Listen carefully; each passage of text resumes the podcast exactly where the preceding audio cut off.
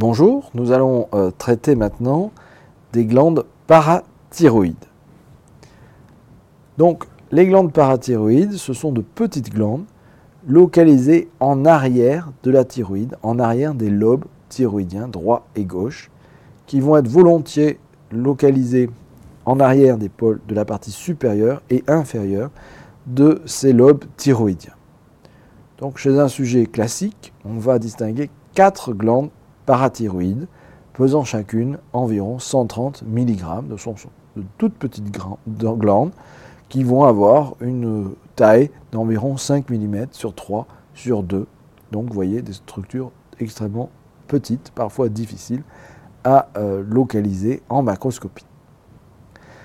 De même, ces glandes parathyroïdes vont volontiers avoir des petites variations interindividuelles. Certaines sont localisées à l'extérieur de la glande thyroïde, d'autres sont localisées au niveau de la capsule de la glande thyroïde. Parfois même, on peut retrouver des glandes parathyroïdes à l'intérieur de la thyroïde. Également, très fréquent, ce sont les variations de nombre de ces glandes parathyroïdes, 4 étant le chiffre moyen, mais chez certains individus, on n'observe que 2 glandes parathyroïdes, et chez d'autres, on peut en avoir plus que 4, 6, 8, voire 12. Donc sur le plan de l'embryologie, vous allez avoir une double origine de ces glandes parathyroïdes. Les glandes parathyroïdes supérieures vont dériver de la 4e poche endoblastique, alors que les glandes parathyroïdes inférieures vont dériver de la 3e poche endoblastique. Donc l'endoblaste étant le tissu d'origine de ces glandes endocrines parathyroïdiennes. Alors sur le plan de l'histologie, donc ce sont de petites structures entourées par une fine capsule de tissu conjonctif dense non orienté. Cette capsule va envoyer des travées intraglandulaires au niveau desquelles vont circuler les gros vaisseaux sanguins, donc destinés à ces glandes parathyroïdes. En dehors des travées, le tissu conjonctif, le stroma, est extrêmement fin, délicat, composé essentiellement de fibres de réticuline, avec quelques cellules de type fibroblaste et bien sûr des capillaires sanguins fenestrés.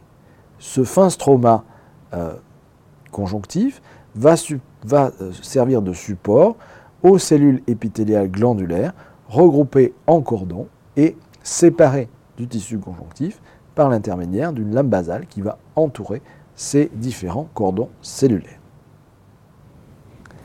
Alors, la glande parathyroïde, on va retrouver 2 types cellulaires, les cellules principales et les cellules oxyphiles, donc 2 types cellulaires d'origine épithéliale. Et puis, vous allez avoir progressivement, avec l'âge, un remplacement du tissu endocrine par des adipocytes, donc qui vont se développer à partir des précurseurs présents au niveau du stroma. Donc ces adipocytes sont quasiment absents chez l'enfant et vont représenter plus de la moitié du volume des glandes parathyroïdes chez un adulte de l'âge de 40 à 50 ans. Alors, l'histologie, les cellules principales. Donc les cellules principales sont les cellules majoritaires dans une glande parathyroïde normale. Ce sont des cellules polygonales qui vont avoir de petite taille, un noyau plutôt vésiculeux. Bon, pas grand-chose à dire, elles sont organisées en cordons, elles ont une architecture endocrine, un cytoplasme faiblement acidophile. En microscopie électronique, on peut y retrouver des grains de sécrétion, dont la taille, vous pouvez totalement ignorer ces chiffres, et ces grains de sécrétion vont contenir une hormone, donc produite, et stockée, et qui attend d'être libérée, qui est la parathormone. Donc, ensuite, vous avez des cellules qui sont oxyphiles. Ces cellules oxyphiles sont des cellules plus volumineuses, à peu près 2 fois la taille d'une cellule principale, qui apparaissent très acidophiles en coloration standard hématine et éosine safran, qui en microscopie électronique ont été décrites comme étant très très riches en mitochondries, avec un cytoplasme essentiellement constitué d'une multiplication de mitochondries. Leur fonction est totalement inconnue.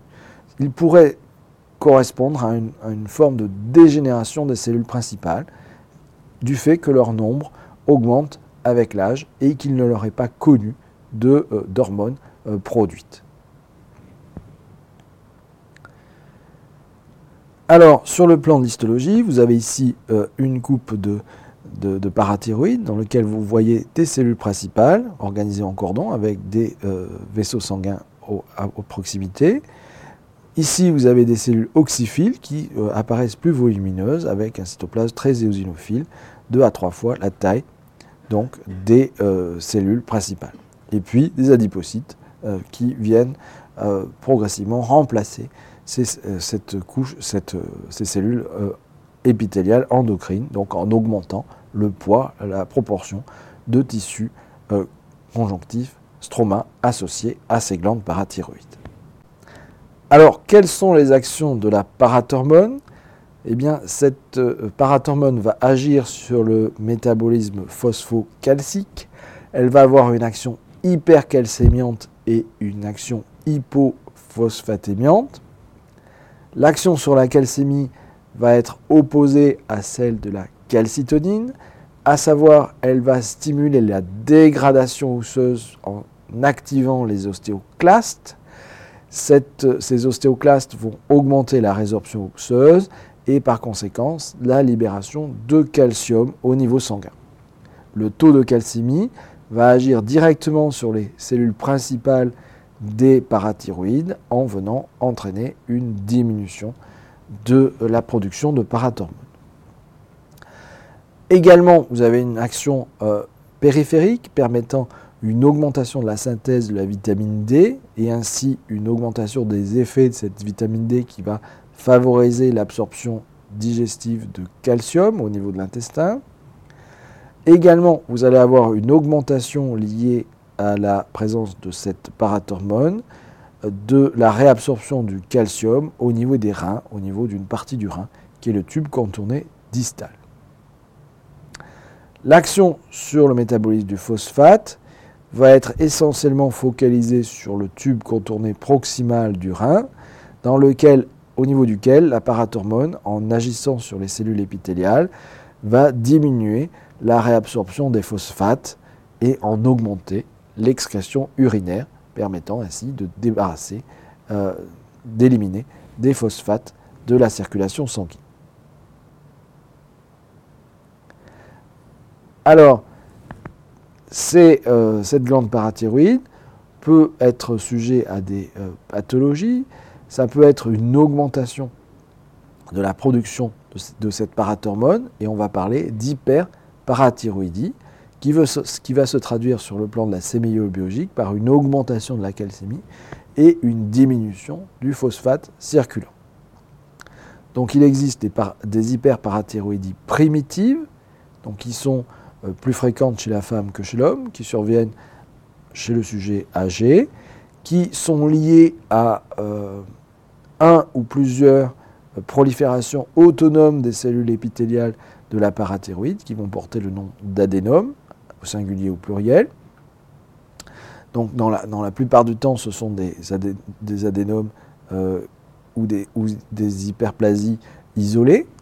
Dans 10 à 15%, il existe plusieurs lésions au niveau de plusieurs glandes parathyroïdes, et dans moins de 5% des cas, c'est lié à une prolifération maligne des cellules parathyroïdes, donc un carcinome de la parathyroïde. Donc cette hyperparathyroïdie va entraîner une symptomatologie biologique. Dans d'autres cas, l'hyperparathyroïdie va être secondaire, elle va être liée à une anomalie du calcium circulant, donc en particulier avec des tableaux d'insuffisance rénale, d'insuffisance de fixation du calcium au niveau osseux, ostéomalacie, ou de malabsorption liée à une pathologie intestinale. Dans d'autres cas, vous allez avoir une diminution de fonctionnement de cette parathyroïde, donc on va parler d'hypoparathyroïdie, avec un tableau inverse, une diminution de la calcémie et une augmentation de la phosphatémie. Donc dans certains cas, vous avez des anomalies de la glande thyroïde primitive, soit un problème de mise en place, une agénésie des parathyroïdes, une hypoplasie des parathyroïdes. Parfois, ça peut être des pathologies auto-immunes, on ne va pas faire la liste essentielle. Le plus souvent, ce sont des hypoparathyroïdies secondaires, dans lesquelles une chirurgie sur la thyroïde va entraîner avec elle les glandes parathyroïdes et ainsi provoquer une chute parallèle de la production des hormones parathyroïdiennes. Ça peut être également un traitement par irradiation ou une destruction par un envahissement métastatique de la parathyroïde. Vous apprendrez à connaître tout cela plus tard. Je vous remercie pour votre attention.